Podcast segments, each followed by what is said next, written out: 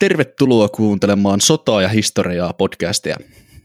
Öö, ennen kuin mennään itse jaksoon, niin muutama sana jakson sponsorista, joka on aivan täydellinen tähän jaksoon. Nimittäin jakson sponsorina toimii Saamelaismuseo ja luontokeskus Siida, joka esittelee laajasti Euroopan unionin ainoan alkuperäiskansan kulttuuria ja historiaa sekä arktista luontoa. Museossa on juuri tänä kesänä avautunut uusi Nämä maat ovat lapsiamme päänäyttely, joka kertoo saamelaisten kulttuurista ja historiasta luontokäsityksen ja muuttuvan arktisen ympäristön kautta.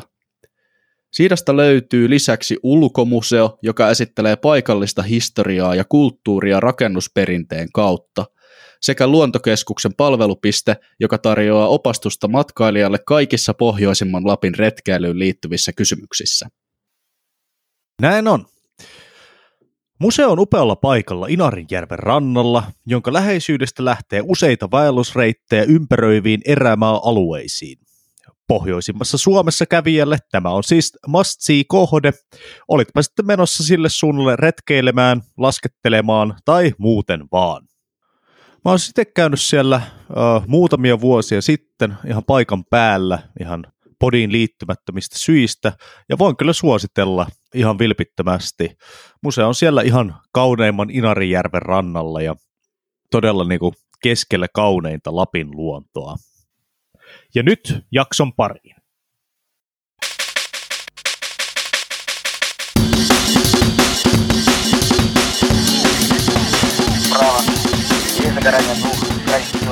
Tervetuloa Sota- ja historiaa podin pariin. Suomen matalakynnyksisimmään historiapodiin. Minä olen Ville Remaali ja tänään studiossa kanssani on ystäväni Vikke Valtanen ja veli-Pekka Lehtola. Tervetuloa. Joo, kiitos. Joo, tänään meidän olisi tarkoitus puhua saamelaisten historiasta ja saamelaismuseo ja Ylä-Lapin luontokeskus Siidasta.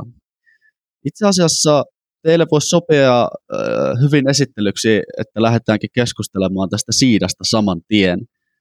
Joo, eli olen Veli-Pekka Lehtola täällä Oulun yliopiston saamelaisen kulttuurin professorina toiminut jo pitempään, mutta että, että ehkä viime, viimeaikaisin tämmöinen suuri työ on ollut Saamelaismuseo Siitan näyttelyn käsikirjoittaminen ja sitten siinä työryhmässä toimiminen. Ja tämähän näyttelyhän avattiin nyt kesäkuussa. Ja se oli tosiaan tämmöinen kolmen neljän vuoden työ, jossa tavallaan pääsin vähän niin kuin sitä omaa ehkä teoreettista tietoa sitten käytännöllisemmin purkamaan, eli semmoiseen tavallaan audiovisuaaliseen muotoon.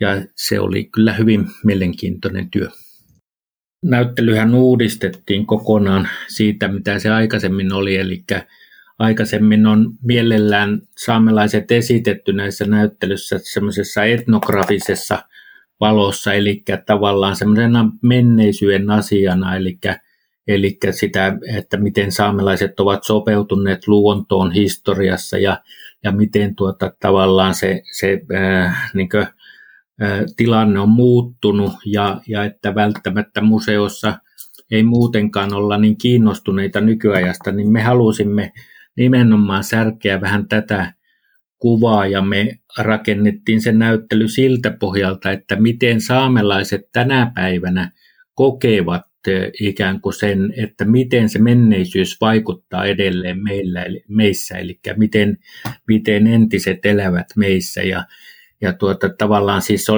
se oli semmoinen nykypäivän ja, ja tuota, saamelaisperinteiden välinen keskustelu, joka tietysti pelaa paljolti niin esineistöllä ja, ja tuota, esimerkiksi saamelaispuvuilla mm, runsaasti oli myöskin filmiaineistoa tämän päivän elämästä, jossa se tavallaan se muisti elää edelleen ja, ja, ja missä ne perinteet elävät. Ja, ja toinen asia, jota me haluttiin siinä rikkoa, oli se ajatus siitä, että saamelaiset ovat niin kolonialismin alistama kansa, että me haluttiin nimenomaan, se kyllä pitää monilta osin paikkansa, mutta me haluttiin myöskin korostaa sitä saamelaisten aktiivista roolia siinä, eli että saamelaiset ovat aina pystyneet tavallaan sitä kulttuuria sopeuttamaan sekä niihin luonnon tuomiin muutoksiin että sitten ulkopuolisiin tämmöisiin aika, aika rankkoihinkin muutoksiin välillä.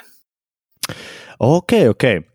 Ja tosiaan tänään meidän jakson aiheena oli siis saamelaisten historia. Ja Veli-Pekka, sähän oot niinku oikein pitkän linjan saamelaistutkija, siis sul, sulta löytyy niinku monen kymmenen vuoden ajalta tutkimusta aiheesta. Tota, kiitos paljon, että olet tullut tähän podcastiin tänään vieraaksi. Kun puhutaan saamelaisista, niin lähdetään aluksi siitä, että määritellään, mitä on saamelaiset ja mitä on Saamen maa. Voisitko vähän valaista meitä tästä aiheesta, että niin miten tavallaan saamelaiset eroaa ehkä suomalaisista tai ruotsalaisista tai venäläisistä, ja mikä on niin Saamen maan konsepti, mistä puhutaan? Joo, kiitoksia. Tota, äh, saamelaiset, kun puhutaan saamelaisista, niin saamelaiset ovat siis kansa, joka on vähemmistö neljässä maassa, eli Ruotsissa, Norjassa, Suomessa ja Ruotsissa, äh, Venäjällä, ja sitten myöskin alkuperäiskansa, joka tarkoittaa sitä, että, että he edustavat äh, sitä väestöä, joka on elänyt tällä alueella ennen kuin tämmöiset uudisasukat ja mu- uudisasukatsväestöt ja, ja muut muualta tulleet väestöt sinne tulivat. Eli alkuperäiskansayhteisö on semmoinen globaali maailmanlaajuinen yhteisö, että meillä on tuhansia alkuperäiskansoja ja siinä niiden yhteistyössä saamelaisilla on tänä päivänä merkittävä rooli. Okei, mikä olisi sitten niin kuin sellainen määritelmällinen ero alkuperäiskansan ja tavallisen valtaväestön välillä? No ehkä määritelmällinen ero on se, että saamelaisilla on oma kieli ja kulttuuri, eli, eli he ovat samanlainen kansa kuin mikä tahansa kansa, mutta että nimenomaan, että heidän tuota, elämänsä on perustunut perustunut luontosuhteeseen pitkään ja että he ovat tavallaan tällä hetkellä semmoisessa alistetussa asemassa omilla alueillaan, eli he eivät pysty, heillä ei ole täyttä itsehallinto eikä itsemääräämisoikeutta, vaan että, että tuota, muut tavallaan määrittelevät ne ehdot, joissa saamelaiset nykyisin elävät. Mm-hmm. Okei, okei. Okay. Tämä saamelaisen määritelmä, niin tämähän on ollut ilmeisesti myös niin kuin muuttuva aikojen saatossa. Että käsittääkseni saamelaisiahan on elänyt paljon laajemmalla alueella kuin mitä ehkä nykyihminen käsittäisi saamelaisalueeksi, eikö? Joo, kyllä. Ja, tota, koko Suomen niemihän oikeastaan on ollut asutettuna sillä väestöllä, josta myöhemmin sitten saamelaiset kehittyvät. Mutta ää, tuota, saamelaiset tosiaan on tunnettu kolmella eri nimityksellä, pääasiallisella nimityksellä historian, esihistoria historian aikana. Eli alkujaan pari tuhatta vuotta sitten roomalainen historioitsija Takitus puhuu fenneistä, eli tuota, tämmöisestä pyyntikansasta, joka nykyisin ymmärretään, että se tarkoitti saamelaisia. Että siinä vaiheessa, kun myöhemmin sitten se tuli tarkoittamaan Suomea, Suomea tämä fin, finnisana, mutta se säilyy. Esimerkiksi Norjassa fin tarkoittaa edelleen saamelaista, eli kun siellä on Finnmark, niin se tarkoittaa lappalaisten tai saamelaisten asuttamaa maata. Ja jos Nor- Pohjois-Norjassa liikut niin tuota, ja menet tilaamaan Finne Biffin, niin se, se on tuota, poron käristys, eli saamelaisten arkkiruoka. Sitten toinen nimitys, joka tuli sitten oikeastaan 1200-1300-luvulla käyttöön, niin oli lappalainen, eli, eli saamelaisia nimitettiin lappalaisiksi, joka tuota, ilmeisesti oli ää, tämä Finn-nimitys, luultavasti oli germaanien ää, tuota, antama nimitys. Lappalainen taas oli suomalaisten antama nimitys joka luultavasti viittasi tämmöiseen jossakin syrjempänä asuvaan, asuvaan. vähän samalla lailla kuin nykypäivänä lapessana tarkoittaa tämmöistä syrjää, niin tuota, lappalainen tarkoitti syrjässä asuvaa. Eli nämä kaksi nimitystä, Fennia ja, ja tuo Lappalainen, olivat ulkopuolisesti antamia nimityksiä. Sitten kun saamella, siis valtaväestöjen kielissä. Sitten kun tuota, saamelaiset itse alkoivat enemmän vaikuttaa näissä esimerkiksi Pohjoismaiden tuota, julkisuudessa, siis pääväestöjen kielellä, niin he halusivat käyttää omakielistä sanaa. Eli Saamessa oli tuhansia vuosia saamelaiset tunsivat itsensä nimellä Saamelas pohjoissaamiksi, eli saamisana. Ja tuota, se tuli sitten 1900-luvulla oikeastaan vasta valtaväestöjen kielissä käyttöön, ja se syrjäytti sen lappalaisnimityksen, joka, jota piettiin vähän semmoisena, että se, se tavallaan nähtiin vähän huonossa valossa. Ja tänä päivänä saamelaiset tunnetaan lähes yksinomaan saamelaisina. Hmm. Niin eli aikaa on kulunut paljon ennen kuin olemme alkaneet puhumaan asioista edes oikeilla nimillä. Aikaisemmin on ollut puheessa mukana tällaiset niin kuin ulkopuolisten antamat termit. Joo, hyvä, hyvä tuota, huomio, että si, tosiaan siinä meni satoja vuosia, eli jopa tuhat, tuhat vuotta siihen, että, että tosiaan saamelaisten ääni alkoi kuulua valtaväestöjen tuota, julkisuudessa. Että tietysti keskenään saamelaiset puhuvat koko ajan niin kuin, niin kuin saamenkielisillä omilla nimityksillä, mutta tosiaan, että nämä esimerkiksi kaikki tiedotusvälineet tai ylipäätään kaikki tiedon välitys, niin sehän oli kirjallinen tiedon välitys, niin se, se oli tuota valtaväestöjen valtakielillä. Okei, okay, hmm. aivan. Tota, mainitsit aikaisemmin tuossa saamelaisten luontosuhteen ja sen, kuinka tämä luontosuhde on kiinteä osa teidän identiteettiä, niin mulla heräsi kysymys siihen liittyen, että minkälaiset mahdollisuukset saamelaisilla on ollut historian saatossa ja sitten taas vastavuoroisesti sama kysymys nykypäivään määrittää näiden saamelaisalueiden luonnon talous ja ihan muutakin käyttöä, koska jos siihen luontoon kajotaan, niin tuntuisi niin kuin tosi loogiselta, että silloin kajotaan myös hyvin perustavalla tavalla siihen kulttuuriin. Näin justiin näin saamelaisetkin sen ymmärtävät, että, että tavallaan nykypäivän kiistat näistä tästä maankäytöstä yleensä, niin niissä yleensä käytetään perusteluna sitä, että siinähän on kysymys elinkeinoista ja sitä kautta koko kansan kulttuurista. Tietysti myöskin kulttuurista myös sen perin, perimätiedon osalta. Että, että tämä tilannehan täällä pohjois, pohjoisessa on on poikkeuksellinen saamelaisten kohdalta sikäli, että jos ajatellaan muita arktisia kansoja, joita on paljon Siperiassa, pohjoisessa Amerikassa ja niin edelleen, niin tuota, tämä, tämä Pohjois-Fennoskandiahan on ollut erikoinen luonnon, luonnonpaikka sikäli, että golfvirta lämmittää tavallaan tätä niin paljon, että samoilla leveysasteilla olevat tuota, kansat, esimerkiksi Kanadassa tai Siperiassa, niin siellä on paljon kylmempää. Eli tämä on ollut hyvin suotuisa myöskin saamelaiskulttuurin kehitykselle. Mutta se suotuisuus on tarkoittanut myöskin sitä, että, että valtaväestöt ovat, eurooppalaiset kansat ovat kiinnostuneet näistä alueista. Ja, ja siinä, missä esimerkiksi Kanadassa tai, tai Siperiassa, niin tämän, näiden pohjoisten alueiden hyödyntäminen –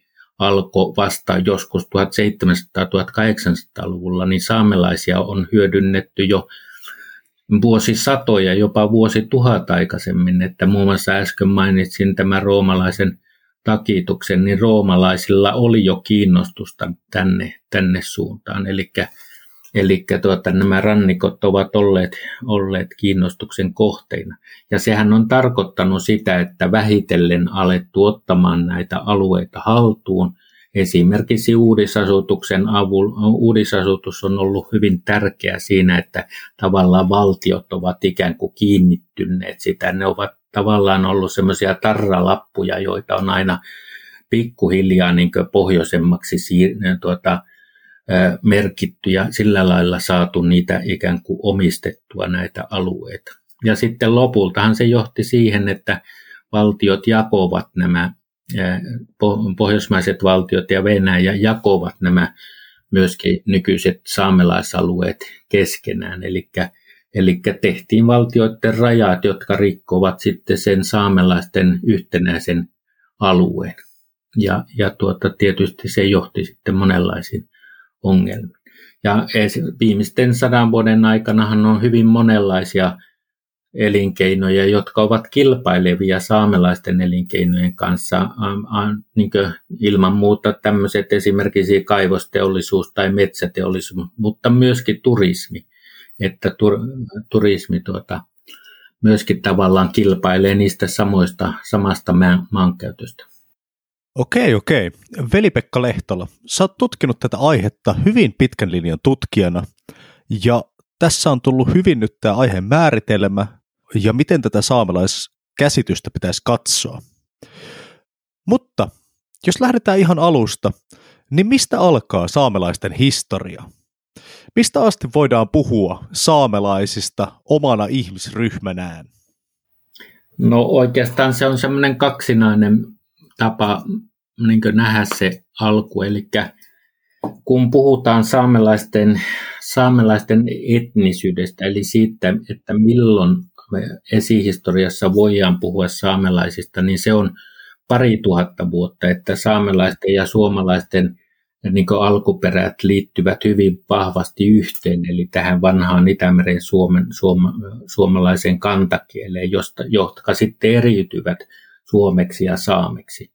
Eli tuota, jos tarkkoja ollaan tieteellisesti, niin suomalaisuudesta sen enempää kuin saamelaisuudestakaan ei voi puhua niin paria tuhatta vuotta vanhempana ilmiönä. Mutta sitten toisaalta, että kun puhutaan esimerkiksi nykypäivän saamelaisalueesta, niin, niin siellä on ollut asutusta jää, jääkauden lopulta alkaen, eli semmoinen 10-11 000 vuotta, ja, ja tuota, heistä täytyy ilman muuta käyttää nimitystä saamelaisten esi-isät, että, että tuota, koska se on tavallaan samalla alueella, ne samat juuret kantavat aina nykypäivään asti, eli Eli voidaan puhua kielellisestä kehityksestä ja sitten muusta kehityksestä. Eli jääkauden jälkeen, jos ajatellaan sitä geneettistä tuota, perimää, joka saamelaisilla on, niin se on hyvin monenlainen.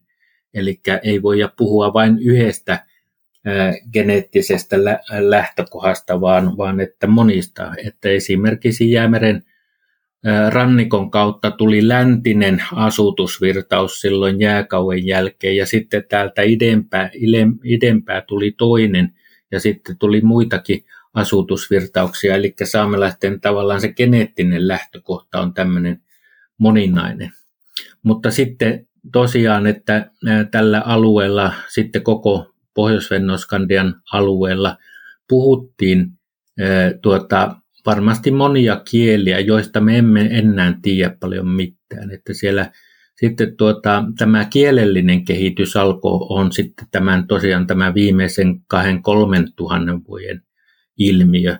Eli tuota, Eli tämä väestö, vä, laajoilla alueilla oleva väestö muutti, muutti kieltään, eli omaksu sen saamen kielen jossakin vaiheessa. Ja se on ihan mielenkiintoinen kehitys, että miten se tapahtuu.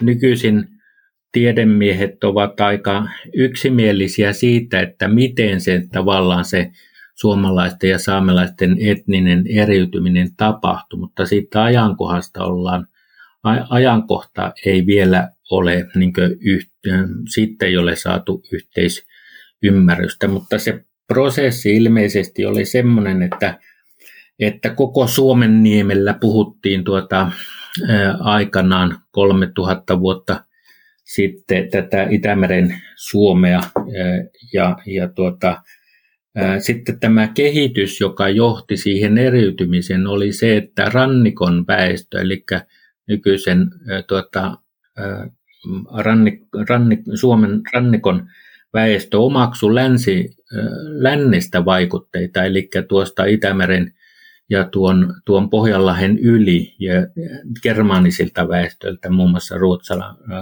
vähiten kehittyvältä ruotsalaisväestöltä. Ja, tuota, ja se alkoi eriytyä, muun muassa se vaikutteisiin kuului maanviljelys. Ja tuota, se alkoi eriytyä tästä sisämaan väestöstä, joka, oli, joka säilytti sen pyyntiväestön elinkeinonsa. Ja tuota, vähitellen vuosisatojen ja vuosituhannen kuluessa tuota, tosiaan ne kehittyi eri, eri kansoiksi, erilaiseksi etnisiksi ryhmiksi, jotka sitten, tuota, jotka sitten puhuvat vähitellen ne kielet eriytyvät niin, että eivät ne pystyneet enää ymmärtämään toisiaan.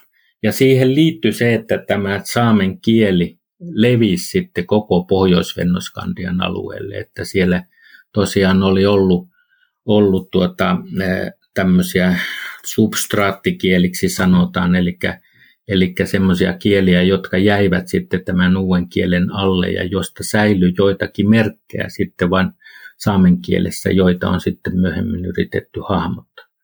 Mutta mm-hmm. että tosiaan tämä, tämä kehitys tapahtui, että milloin se kehitys tapahtui, niin siitä ollaan vähän erimielisiä. Eli aikaisemmin on, on lähetty siitä, että se oli hyvin hidas prosessi, joka tapahtui joskus 4000 vuotta sitten lähtien, niin vuosisatoja ja vuosituhannenkin kuluttua, mutta nyt nuoremmat tutkijat, esimerkiksi saamelainen Ante Aikio, ovat ovat todenneet, että se oli luultavasti hyvin nopea prosessi ja se tapahtui siinä ajanlaskun alun tienoilla ja sitten ensimmäisellä vuosituhannella ennen tai jälkeen Kristuksen eli jälkeen ajanlaskun alun.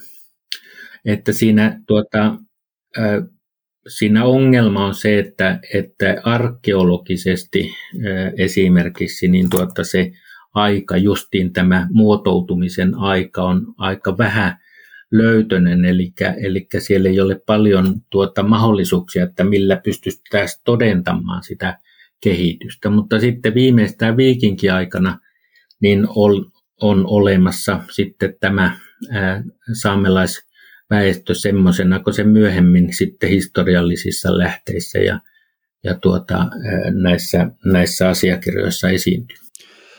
Joo, tämä on itse asiassa mielenkiintoinen keskustelun aihe sen takia, että me ollaan aikaisemmassa viikinkiaikaa koskevassa jaksossa viistetty hieman suomalaisten ja saamelaisten etnistä ja kulttuurista eriytymistä siinä viikinkiajan taitteessa. Ja silloin oli vieraana tutkija Joonas Ahola, joka oli enemmänkin viikinkiajan asiantuntija kuin saamelaisten asiantuntija, ja hän epäili, että kysymys oli nimenomaan näistä niin kuin, ennen kaikkea elinkeinojen eroista, että sieltä rannikolta puski, niin kuin sanottiin aikaisemmin, tätä läntistä ja germaanista vaikutusta, ja sitten se työnsi tätä saamelaiskulttuuria sisämaahan ennen kaikkea sen elinkeinojen eroavaisuuden takia. Ja taisi olla puhetta silloinkin siitä, että toinen näistä kulttuureista, ja nimenomaan nyt tämä niin kuin myöhemmin ehkä suomalaiseksi muodostunut, oli sellainen, joka jätti enemmän arkeologisia jäänteitä, ja sitten taas saamelaiset jo silloin kauan sitten elivät ilmeisesti siten, että he jättivät luonnon koskemattomaksi, että sitä on vaikeampi tutkia arkeologisen keinoin.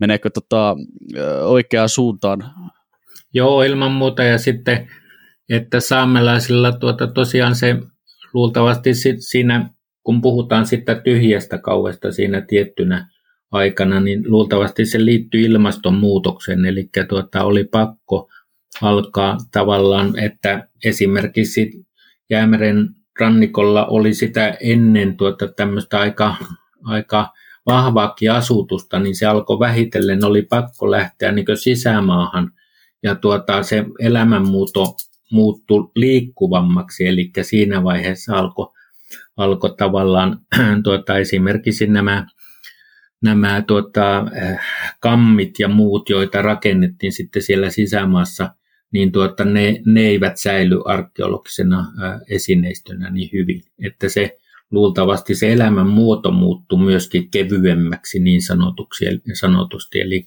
eli tuota, se ei ole niin, niin hyvin havaittavissa siinä, siinä jäämistössä. Aivan niin, no, tästä sopisikin itse asiassa jatkaa eteenpäin kohti tätä saamelaisten elinkeinoista ja elämänmuodoista puhumista. Nyt on jo ainakin itse olen oppinut sen, että tämä kulttuuri ja, ö, on ollut aina muutoksessa ja mukautunut siihen muuttuvaan maailmaan, jossa saamelaiset ovat eläneet niin mitä me tiedämme historiallisten saamelaisten elinkeinoista? Poronhoito ilmeisesti yle, yleistyi vasta 1500-luvun jälkeen. Mitä ennen sitä tehtiin? Joo, kyllähän se ennen tuota aikaa tosiaan oli, oli pääosin sitä pyynti, pyyntikulttuuria, eli, eli tosiaan tuota, kalastusta ja, ja metsästystä ja, ja saamelaisalue on siellä toki on ilmasto vaihdellut hieman, mutta ylipäätään semmoisena kuin se historiallisena aikana esimerkiksi ollut, niin tuota, siinähän on ollut se ongelma, että tavallaan tämmöinen on täytynyt hyödyntää monenlaisia tuota, laajoja alueita sen takia, ettei kuluteta tiettyjä alueita loppuun. Eli tämmöinen vuotuiskierto on ollut yhteinen tekijä kaikille saamelaisryhmällä ihan tuonne 1900-luvun alkupuolelle saakka. Eli vuotuiskerto tarkoittaa sitä, että on, on vuoden mittaan kier, tavallaan siirrytty aina toiseen paikkaan, jotta, jotta se toinen edellinen paikka säästyy ja, ja jotta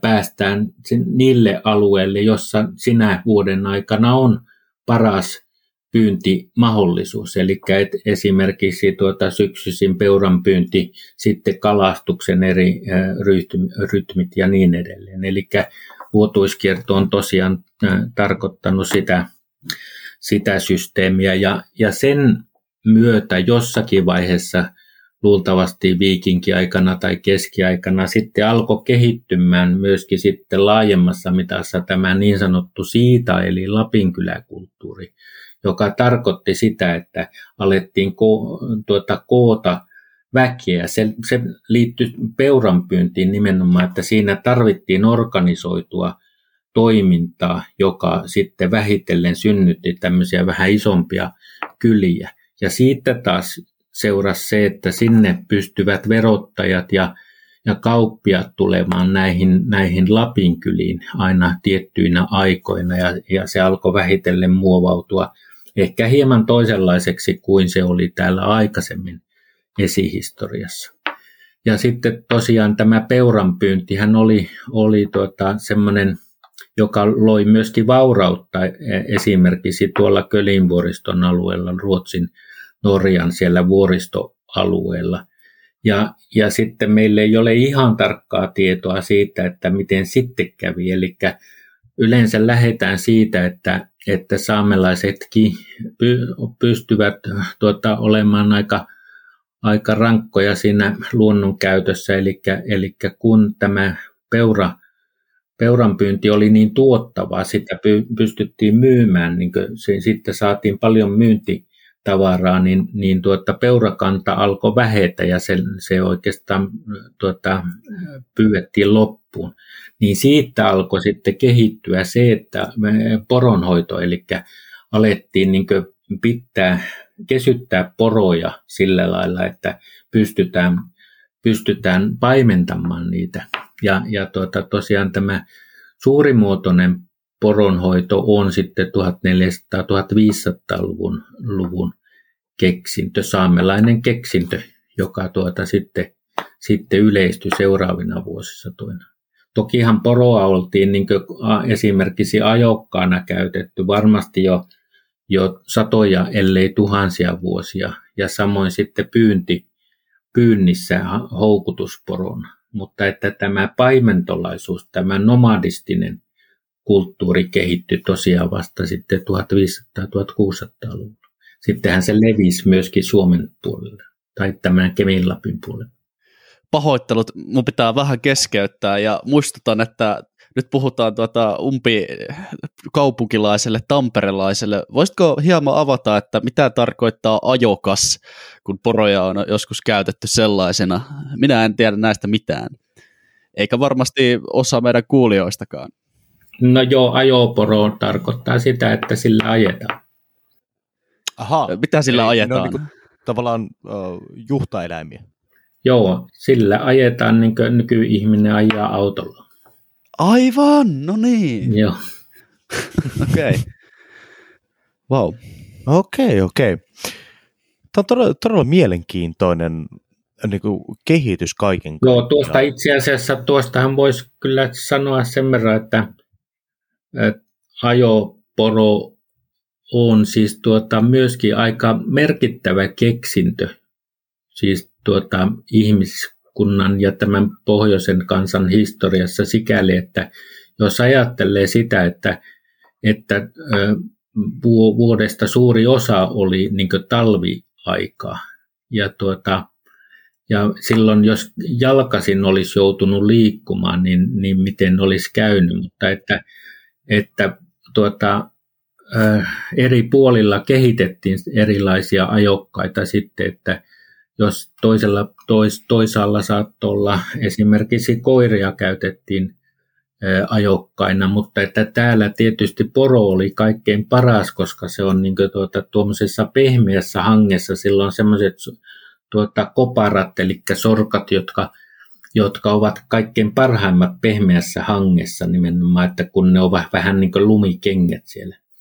Niin tuota, tämä, tämä äh, saamelaisten ajoporo systeemi, niin, tuota, niin oli hyvin mainio keksintö. Kyllä, kyllä. Tota, nyt kun tultiin sitten tähän poronhoitoon, niin miten tämä poronhoidon leviäminen on sitten tapahtunut? Koska niin kuin poronhoitoahan kyllä harrastetaan myös esimerkiksi Pohjois-Siperiassa hyvin laajoilla alueilla ja sitten myös täällä Fennoskandian pohjoisosissa. Onko se alun perin ollut niin kuin skandinaavinen keksintö vai onko se niin alun perin Siperiasta levinnyt tänne? No joo, se ei ole selvillä, että miten se tapahtuu, että minun mielestä ei ole tuota selkeitä merkkejä siitä, että se olisi omaksuttu jostakin muualta. Että sitähän on arvoteltu kyllä, että mikä se, mistä se voisi olla, että esimerkiksi on jopa ajateltu, että, että tämä ö, skandinaavinen karjanhoito olisi antanut antanut mallia sitten siihen, mutta kyllä sitä nykyisin lähetään, että se tavalla, että historiassa ja esihistoriassa on paljon tämmöisiä keksintöjä, jotka, jotka jokin kansa keksi ihan omia aikojaan ja sitten myöhemmin huomataan, että ne ovat niin tuota, useammassa paikassa keksitty, koska, hmm. koska tavallaan se on jotenkin luonteva niissä, ettei ole paljon mahdollisuuksia siinä samassa ympäristössä – vaikka ne ovat eri, eri paikoissa, niin tuota, tehdä näitä, näitä samoja keksintöjä. Mutta tämä on vähän semmoinen tieteilijöiden ikuisuuskysymys, että, että onko ollut tämmöistä yhteistä esimerkiksi arktista kulttuuria, joka, jossa on levinnyt ne, ne vaikutteet vai, vai ovatko ne sitten jokaisessa ympäristössä erikseen keksittyjä, niin tämä on tosiaan semmoinen, josta, jossa aina vähän mennään toisina aikoina ollaan tätä mieltä ja toisina tuota mieltä. Mm-hmm. Niin, tietysti kyllähän ihminen kekseliäänä eläimenä keksii ympäristössään tavat selvitä, oli se sitten millä puolella planeettaa tahansa, että ö, maanviljelyskin ilmeisesti keksittiin useammassa paikassa eikä pelkästään kaksoisvirtojen alueella. Joo, voihan sitä kuvitella, että kun on talvi ja sinulla on poroja tuolla ja sinä tuota, tavallaan, tai peuroja, joita sinä niin tiedät, että niitä pystyy ottamaan myöskin, ettei niitä kaikkia tarvitse tappaa tai, tai pidä tappaa, vaan voi, voi myöskin kesyttää niin esimerkiksi pienen toka, josta sitten voi kouluttaa näitä, näitä poroja, niin tuota, ei se niin tietysti vaikea, vaikea ole kuvitella, että, että se, semmoista tapahtuu. Miten sitten saamelaisten esikristillinen uskonto? Täällä on kuitenkin varmaan johonkin uskottu ennen kuin tänne on tultu kristin uskoakin tuputtamaan. Mitä tiedetään saamelaisten tästä aikaisemmasta uskonnosta ja uskomuskulttuurista?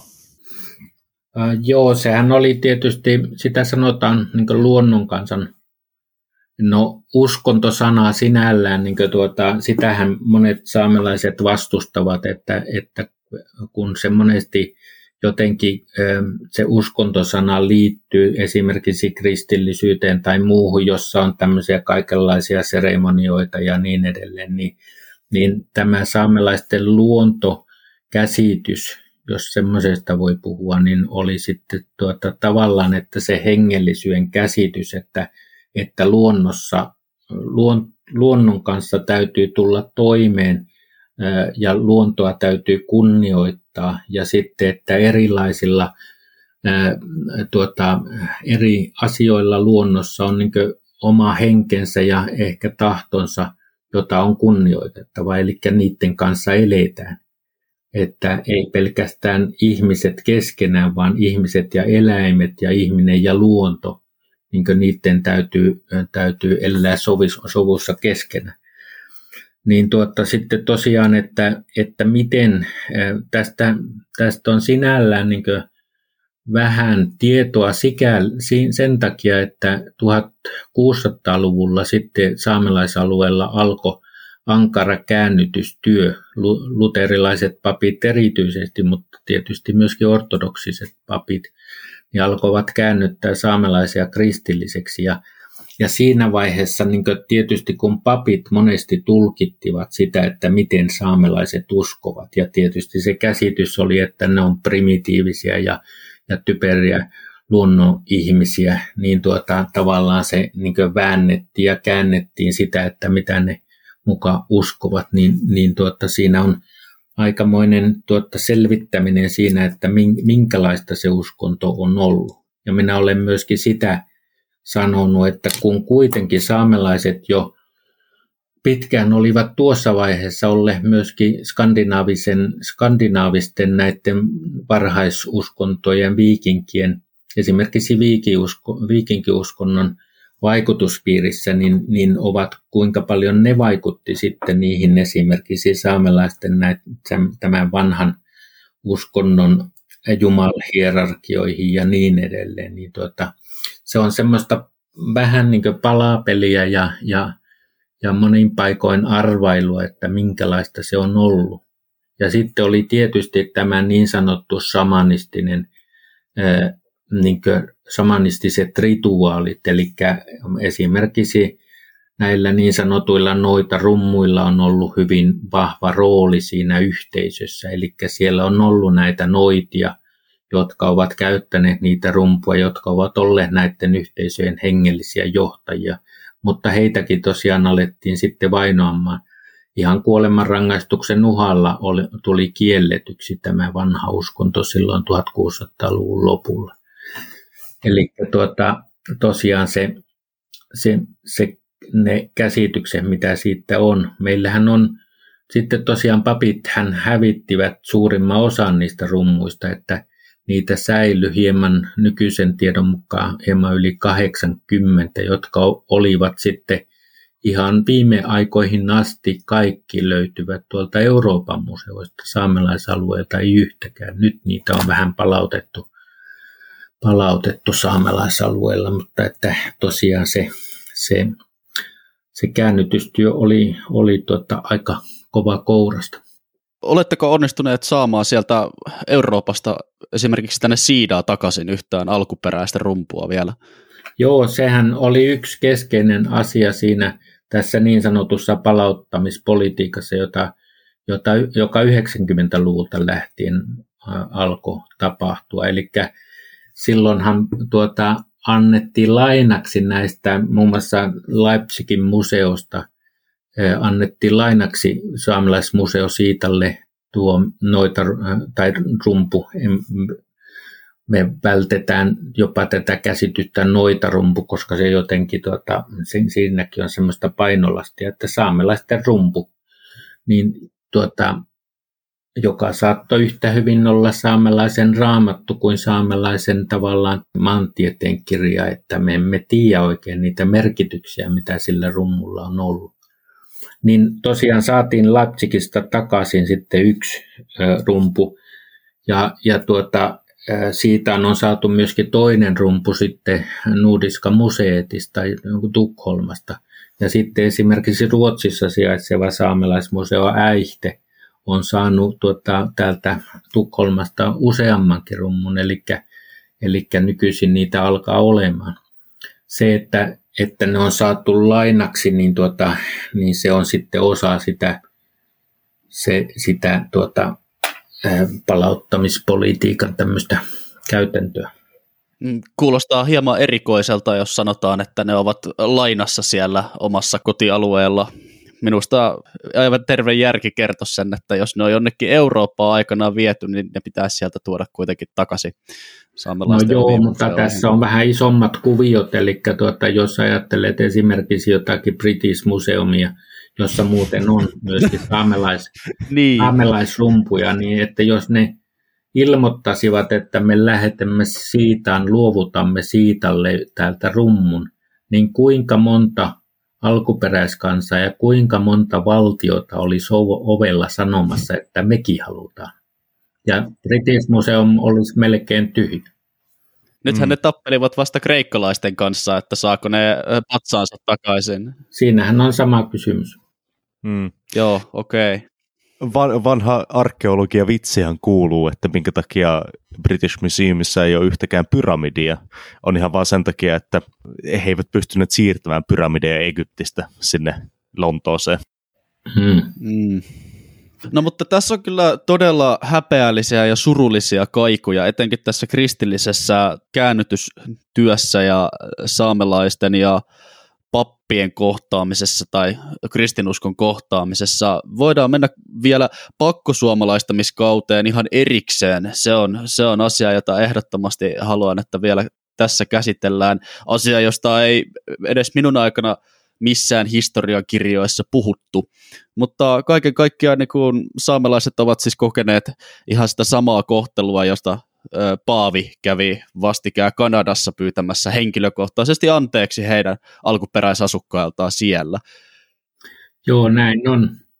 Suomen kirkkohan piiristä on tullut myöskin anteeksi pyyntö Suomen saamelaisille lähinnä koskien sitä, mitä Suomen aik- niin, sanot, niin sanottuna Suomen aikana, eli autonomisen Suomen ajasta itsenäiseen Suomeen, niin mitä silloin on tapahtunut.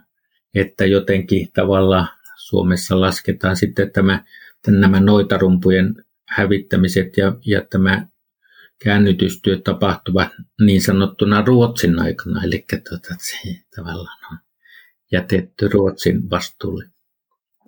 Onko ruotsalaiset tai venäläiset yhtään tunnustaneet tota historian taakkaansa vielä, jos Suomen kirkko on pyytänyt nyt niin kuin oman aikansa asioista anteeksi jollain tavalla? Kyllä tuota, näitä anteeksipyyntöjä on esitetty ja nythän Suom, tuota, sekä Suomen että Ruotsin kirkossa on myöskin omat, omat prosessinsa siihen, että tuota, tämmöiset, kun valtiot, valtiot ja saamelaiset kehittävät tätä omaa totuus- ja sovintokomissiotyötään, niin myöskin kirkkojen sisällä halutaan niin tätä tavallaan samalla lailla toimia ja Ruotsin, val, Ruotsin kirkko on ollut siinä hyvin aktiivinen.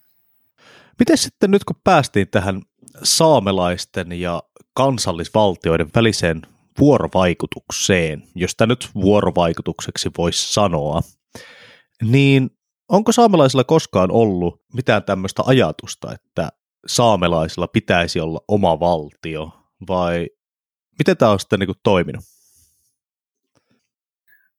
Ei ole tuota, tätä valtion ajatusta saamelaisilla ei ole oikeastaan ollut, ollut lainkaan, että, että joskus aina on, joskus on huhuttu siitä, että heillä olisi tämmöisiä hankkeita, mutta nämä huhut ovat olleet valtaväestön edustajien, lähinnä turvallisuuspoliisin ja muiden keksimiä. Eli kun saamelaisilla on ollut poliittista toimintaa omien oikeuksiensa puolesta – niin se on se helposti herättänyt epäilyksiä siitä, että siellä on tämmöisiä, tämmöisiä kumoushankkeita, joissa, joissa tuota, mielellään on nähty, että saamelaiset haluaa oman valtion. Mutta se ei ole oikeastaan ollut koskaan mitenkään realistinen ajatus, koska tuota, ensinnäkin saamelaisethan tunnetaan rauhan kansana, joka ei ole koskaan sotinut. Ja, tuota, ja he ovat ymmärtäneet hyvin, että kun nämä valtiot, Suomi, Ruotsi, Norja ja Venäjä, ovat saaneet nämä omat alueensa omikseen, niin eivät he niitä ala luovuttamaan saamelaisille ilman väkivaltaa ja sotia. Eli tuota, toisaalta sitten niin saamelaiset ovat olleet niin halukkaita sitä, että he, heille tuota, riittää se, että heillä on niin tuota, he, tyydyttävä itsehallinto. Eli tuota, että on, on tuota, mahdollisuuksia itsemääräämiseen ja, ja tuota, omien asioiden hoitamiseen näiden valtioiden sisällä. Sitten tietysti on tämmöisiä organisaatioita, esimerkiksi saamelaisneuvosto, joka on ollut 1950-luvulta tämmöinen eri, eri valtioiden saamelaisten välinen yhteistyöelin, jolla on aika paljonkin painoarvoa myöskin pohjois, pohjoismaisten valtioiden suhteen. Mutta, niin tuota, mutta että tosiaan tämmöistä tämä valtioajattelu on hyvin vieras saamelaisille ylipäätään tämä nationalistinen ajattelu, että se, se tota, mm, ei, ole, ei ole koskaan, koskaan herättänyt, herättänyt toiminta. Itse ainakin asian ymmärsin näin, että koko ajatus siitä valtiosta on vähän niin kuin vieraan kulttuurin tuote, ja sitten jos siihen tartuttaisiin, niin se ei enää ole oikeastaan sen idean mukaista, että saamelaisuuteen ei kuulu sellainen käsitys valtiosta, mikä on valloillaan Euroopassa ja suurimmassa osassa maapalloa tällä hetkellä. Näin justi, että kun valtio kuitenkin on tämmöinen 1800-luvun nationalismin tuote, nähdään aiheuttaneen hyvin paljon hallaa saamelaisille ja muillekin alkuperäiskansoille, niin niin siihen se voi liittyä. Joo, tässä valtioiden toimesta on aiheutettu suurta harmia alkuperäiskansoille ja myös saamelaisille myös Suomen valtion toimesta. Voidaanko me puhua pakkosuomalaistamiskausista ja siitä, että mitä tämä oikein tarkoittaa, mitä silloin tapahtuu. Tämä on aihe, joka on jäänyt suomalaisille ainakin nyt niin kuin kovin hämärän peittoon. Itse en oikeastaan osaa siitä sanoa muuta kuin, että jotain ikävää tapahtui. Joo, tämä pakkosuomalaistaminen on nyt viime vuosina ollut tämmöinen aika suosittukin termi. Tuota, itse en ole siitä kovin innoissani, että aikaisemmin on puhuttu sulauttamispolitiikasta ja niin edelleen. Tämä pakkosuomalaistaminen ehkä antaa pikkusen väärän ku- tai, tai liian yksinkertaistetun kuvan siitä, mitä tapahtuu. Että ilman muuta ne tulokset, joita sitten tuli, niin tuota, ne, ne ovat samanlaisia kuin esimerkiksi Norjassa ja Ruotsissa, jossa, on, jossa voitaisiin ehkä paremmin puhua siitä pakko-norjalaistamisesta ja pakko-ruotsalaistamisesta, että siellä se ulottu lainsäädäntöön nämä, nämä toimenpiteet, joita tehtiin paitsi suom- saamelaisia, niin myöskin suomenkielisiä väestöjä vastaan. Eli haluttiin niin tuota, niin tietoisesti sulauttaa ne, eli, eli tuota, niin ikään kuin häivyttää ne sitten norjala, norjalaisuudesta – mutta että Suomessa tuota, se, se oli vähän monimutkaisempi prosessi, eli täällä ei ole ollut semmoisia samanlaisia määräyksiä, samanlaisia tuota, ohjeita virkamiehille, eikä se odottunut lainsäädäntöön, mutta toisaalta, niin kuin sanoin, niin tuota, tulokset oli aika lailla samanlaisia, eli, se, eli ne saamelaisten erityisoikeudet jäivät piiloon, eli se lähtökohtaan oli se, että, että tuota, saamelaisiin. Saamelaiset, saamelaisista haluttiin tehdä kunnon Suomen kansalaisia ja sen takia esimerkiksi koulutusta, kaikkia muita hallinnollisia oloja haluttiin parantaa. Mutta kaikki se tapahtui suomalaisten eh, ehdoilla, eli suomen kielellä, suomalaisilla arvoilla. Sanottiin, vedottiin siihen, että me halutaan olla tasa-arvoisia saamelaisten kanssa, mutta se tarkoitti Suomessa sitä, että tarjotaan heille samanlaiset lähtökohdat elämään kuin muille suomalaisille, mutta että se tapahtuu suomen kielellä ja suomalaisilla arvoilla. Ja esimerkiksi koulutus, koulutushan oli sellainen, että siellä ei lainkaan otettu huomioon, että saamelaiset ovat puhuneet eri kieltä ja puhuvat eri kieltä, vaan että niin päntättiin päähän suomen kieltä ja suomalaisia, Suomen tuota, asioita. Ja, ja lapset oppivat häpeämään tätä omaa taustansa, saamelaista kulttuuria ja niin edelleen. Etenkin toisen maailmansodan jälkeen tämä kehitys oli, oli hyvin selvä.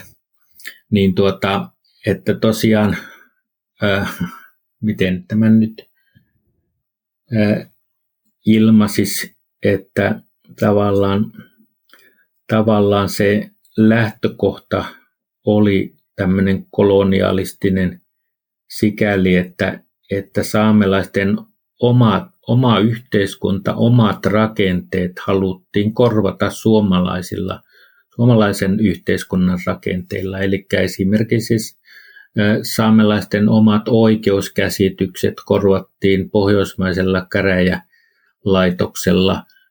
Heidän maailmankuvansa muutettiin tavallaan koululaitoksen avulla suomalaiseksi ja tosiaan ylipäätään kaikki, kaikki tuota, käännettiin, käännettiin suomalaisen, suomalaisten ihanteiden mukaan.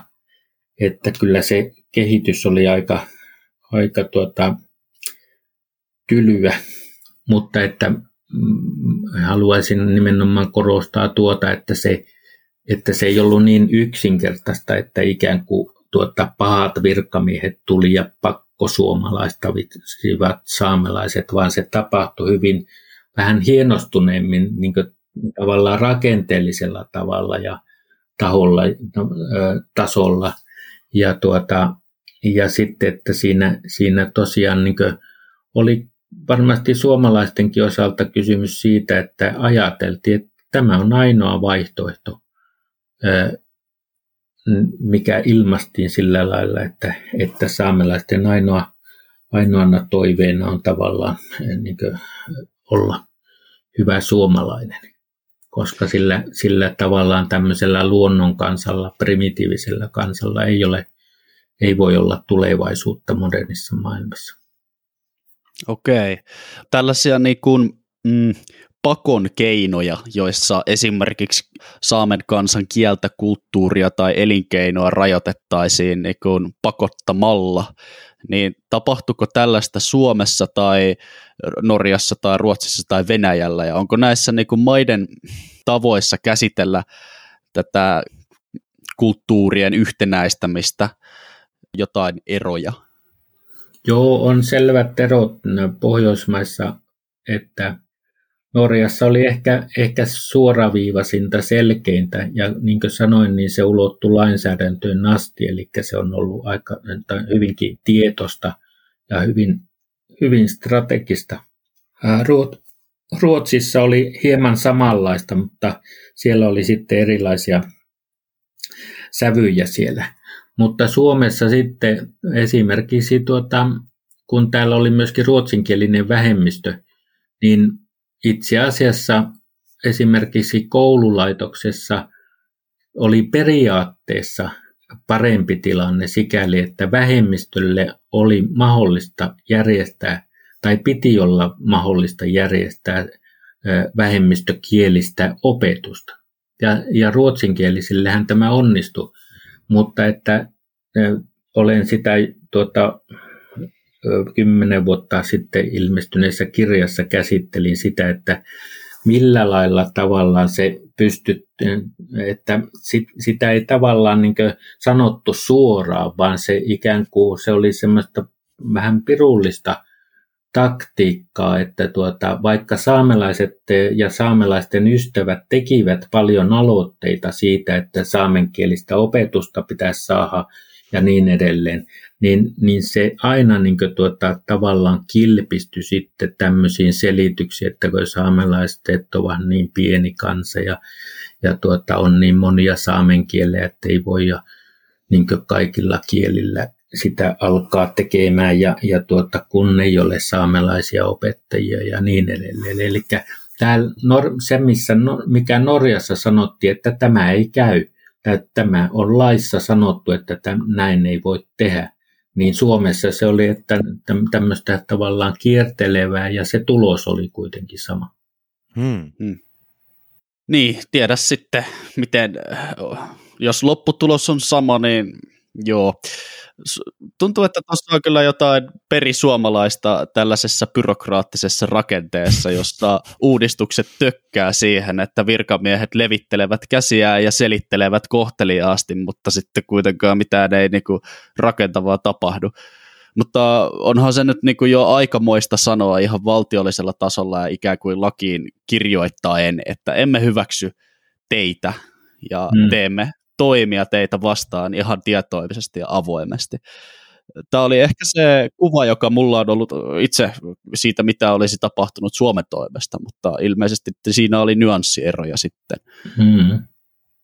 Niin, jos ajattelee sitä, kun äsken oli kirkon toiminnasta puhetta, niin itse asiassa se oli aika jännä tuota, ero siinä, että kirkon opetus, joka tosin oli vain osa vuotista, eli, eli niin vain lyhyitä aikoja vuodessa, niin kirkon opetus, tuota, siihen oli järjestetty tämmöinen tavallaan saamelaisalueelle ja pohjoisen alueelle sopiva muoto.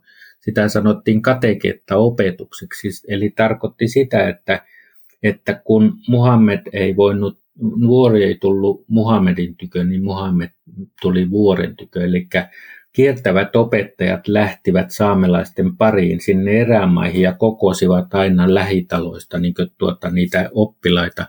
Ja he olivat usein saamen kielen taitoisia, eli, eli lähettiin siitä, että uskontoakin kuitenkin täytyy ymmärtää sitä, mitä, mitä niin halutaan opettaa.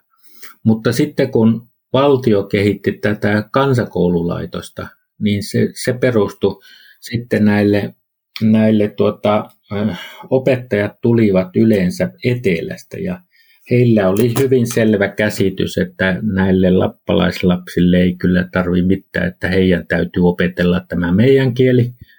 Ja, ja tuota, sitten he eivät ole lainkaan kiinnostuneita opiskelemaan sitä saamen kieltä.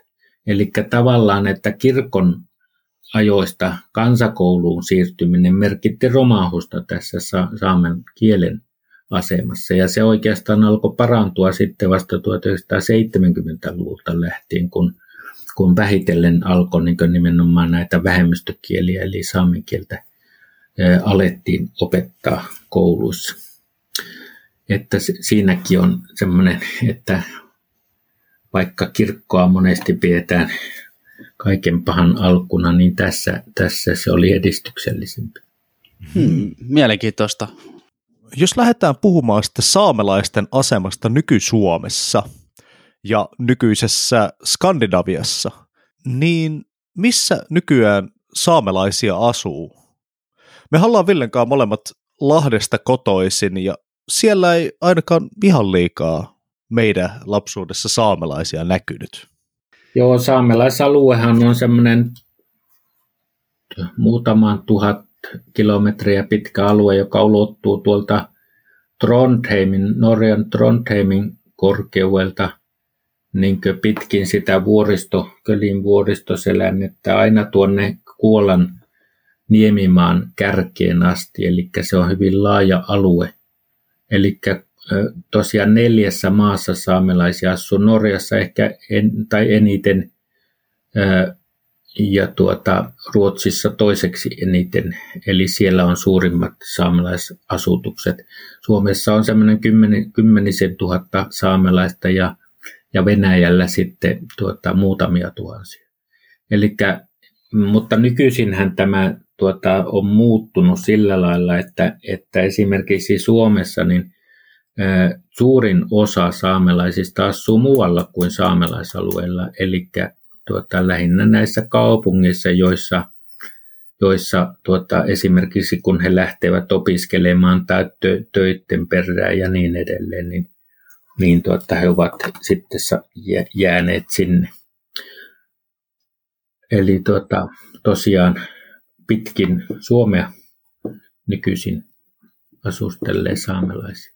Mutta tämä lainsäädäntö, mikä saamelaisia tänä päivänä koskee, niin se on monesti kuitenkin kiinnittynyt sinne saamelaisalueelle. Eli, eli se myöskin toisaalta se on ollut aikanaan 70-80-luvulla, kun alettiin kehittelemään saamelaislainsäädäntöä, niin, niin se oli tavallaan semmoinen etu se, että oli joku tietty alue, jota koskevaksi voitiin sitä lainsäädäntöä ää, tuota, kehittää, mutta että myöhemmin sitten, kun saamelaiset ovat tosiaan levittäytyneet pitkin Suomea, ja, niin se ei välttämättä koske sitten näitä, näitä saamelaisalueelta poistuneita.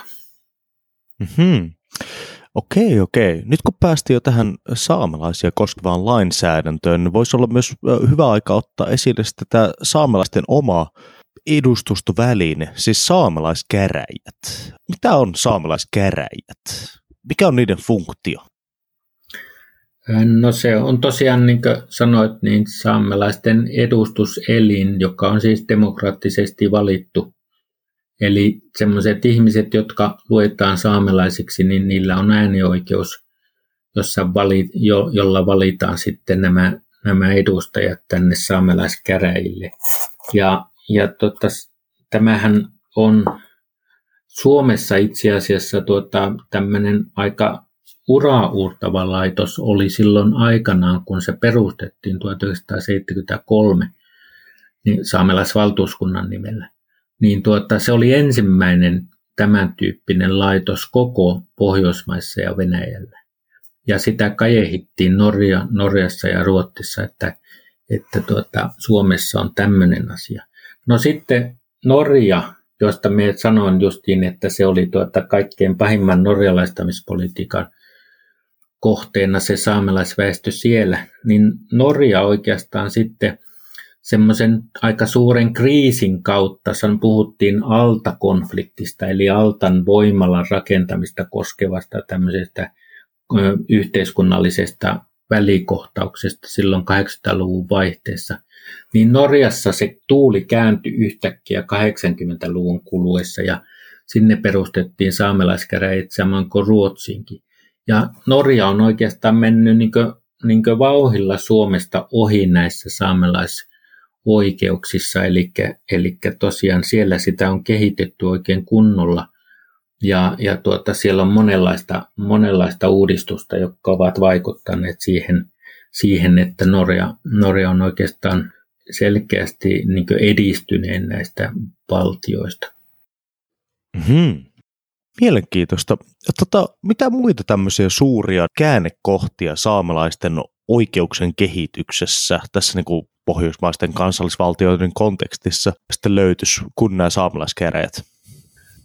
No varmaan tuommoista hallinnollista, niin tuota viimeisten, viimeisen puolen vuosisadan aikana niin on ehkä merkittävä tämmöinen ajanjakso oli jostakin tuolta 1980-luvulta 90-luvulle sikäli, että silloin luotiin tavallaan semmoinen suurin osa saamelaisia koskevasta lainsäädännöstä, jolla oli niin merkitystä sekä kielen että kulttuurin osalta.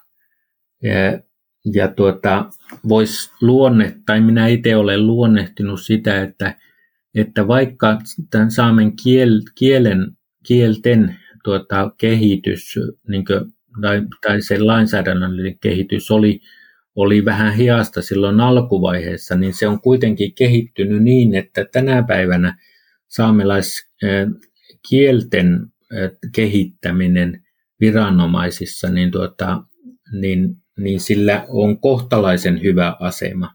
Vaikka tietysti arkipäivässä on monenlaisia ongelmia, tuota, että miten tavallaan sitä lainsäädäntöä, lainsäädäntöä saadaan laitettua käytäntöön. Eli kielen osalta on kohtalaisen hyvä tilanne, mutta, mutta sitten alkuperäiskansa ajatus, niin tuota, se, on, se on takkuilu aika pahasti, eli sehän koskee yleensä niin tavallaan sen maankäytön järjestelyä saamelaisia tuota, tyydyttävällä tavalla ja sitten tuota, myöskin täm, tätä hallintoa, eli saamelaisalueen hallintoa, niin, niin se on tosiaan takkuilu sitten, että, että ö, luonnehtisin niin, että, että se hyvä lainsäädäntö silloin 80-90-luvulla, niin sen jälkeen on oikeastaan oltu pysähdyksissä tai jopa menty taaksepäin. Eli Eli tuota, tosiaan tätä alkuperäiskansalainsäädäntöä ei ole haluttu Suomessa edistää. Sen, siitähän kertoo muun muassa se, että 2015, kun oli tämä, tämä suuri ää, tuota, päätöksen aika tämän niin sanotun ILO 169 sopimuksen kanssa, joka on yksi keskeinen alkuperäiskansojen lainsäädäntö, niin Suomen eduskuntahan tuota, niin torju sen hyväksymisen tai ratifioinnin. Eli se oli semmoinen suuri tapaus siinä. Onko tälle mitään syytä annettu? Tämä kuulostaa nyt todella niin kuin omituiselta, että minkä takia tämmöistä ei olisi ratifioitu. No se tuota, aika paljon sitten pohjautuu näihin paikallisiin ristiri, ristiriitoihin, eli, eli tuota, tavallaan kun, kun puhutaan saamelaisia koskevasta lainsäädännöstä, etenkin tämän maankäytön ja, ja hallinnon suhteen, niin paikalliset suomalaiset pelkäävät sitä, että miten, miten täällä käy, miten heille käy. Ja, ja tuota, ylipäätään Lapissa niin on, no on sitä kohtaan hyvin suuri, suuri, suuria ennakkoluuloja. Ja ne, ne muun muassa tässä 2015 nämä Lapin asiat heijastuvat sitten koko, koko eduskunnan toimintaan, että, että tuota, Lapin kansanedustajat olivat yksimielisesti sitä, sitä ratifiointia vastaan. Ja sitten muut suomalaiset kansanedustajat tavallaan hyväksyvät sen, että, että jos nämä ovat Lapista, niin niidenhän täytyy olla asiantuntijoita. Ei otettu huomioon sitä, että ne ehkä ovat kiistan osapuolia. Mm-hmm. Eli jäävejä tässä asiassa. Tähän kuulostaa ihan niin kuin ne on maailmanluokan suhmuroinnilta jo sitten. Mm. Mm. Veli-Pekka Lehtola, sä oot itsekin saamelainen, jos on oikein käsittänyt tällaisista ö, yleistä lähteistä ja lehtiartikkeleista, eikö? Kyllä. Miten sä itse saamelaisena näkisit saamen kielen ja kulttuurin tulevaisuuden Suomessa ja globaalissa maailmassa yleensäkin? No joo, tuo kysymys on semmoinen, että tuota, en ole tämmöinen kovin innokas futurologi ja spekuloija, niin tuota, en yleensä vastaan tähän kysymykseen vähän nenäkkäästi esimerkiksi näin, että miten te näette suomalaisten tulevaisuuden, mikä suomalaisten tulevaisuus on, osaatteko te suoralta kädeltä vastata siihen? No ei, ei kyllä tule ihan heti mieleen, mutta mä näkisin niin kuin suomalaisten tulevaisuuden olevan hyvin vahvasti sidoksissa Suomen valtion institutionaaliseen olemassaoloon itsenäisenä valtiona vielä tulevaisuudessakin. Joo. Mutta ehkä tämä kysymys on enemmän... Tuo oli hyvä vastaus. Niin, mä näkisin tämän kysymyksen e- enemmänkin silleen, että niinku tavallaan koska saamelaisilla ei ole omaa valtiota, niin tavallaan Joo. onko tähän jotain?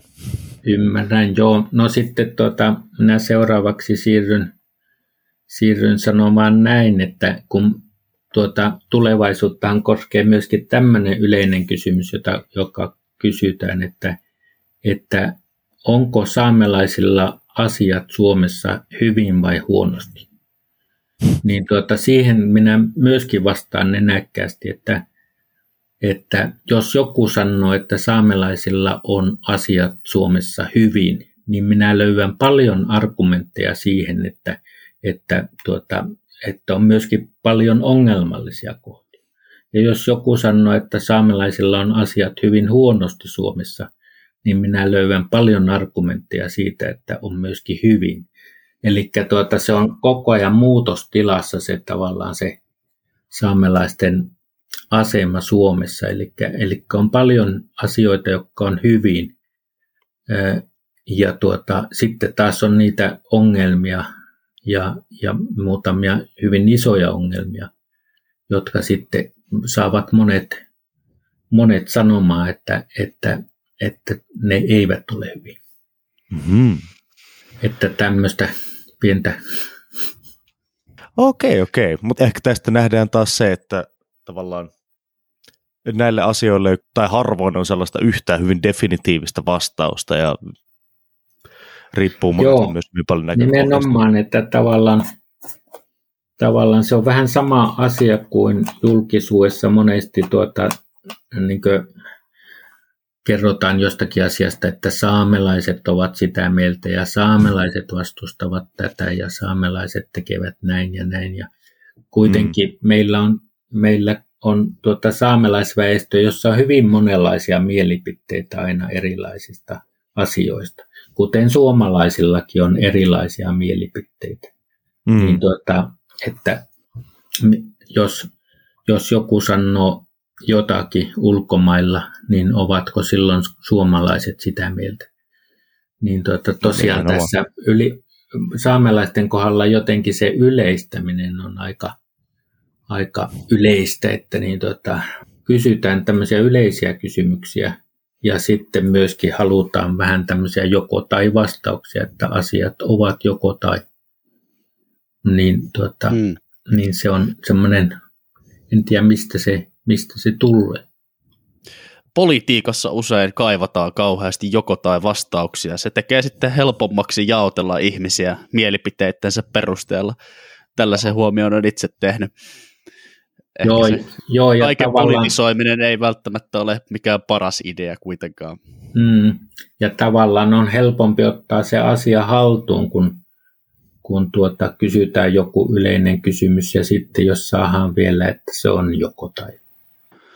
Tuota joo. Me olemme nyt tässä keskustelleet tunti 15 minuuttia. Aikaa on mennyt todella nopeasti. Nouseeko jotain ajatuksia, Veli-Pekka, esimerkiksi semmoisista asioista, että sä toivoisit, että vielä puhuttaisiin? Hmm. No ei, tässähän on tullut kaikenlaista mielenkiintoista, niin tätä en minä nyt tuossa Joo, sen verran on pakko kysyä, että tota, yleensä kun meillä on vieraita, niin lopussa me vähän udellaan tota noin, niin vieraiden arkikuvioista.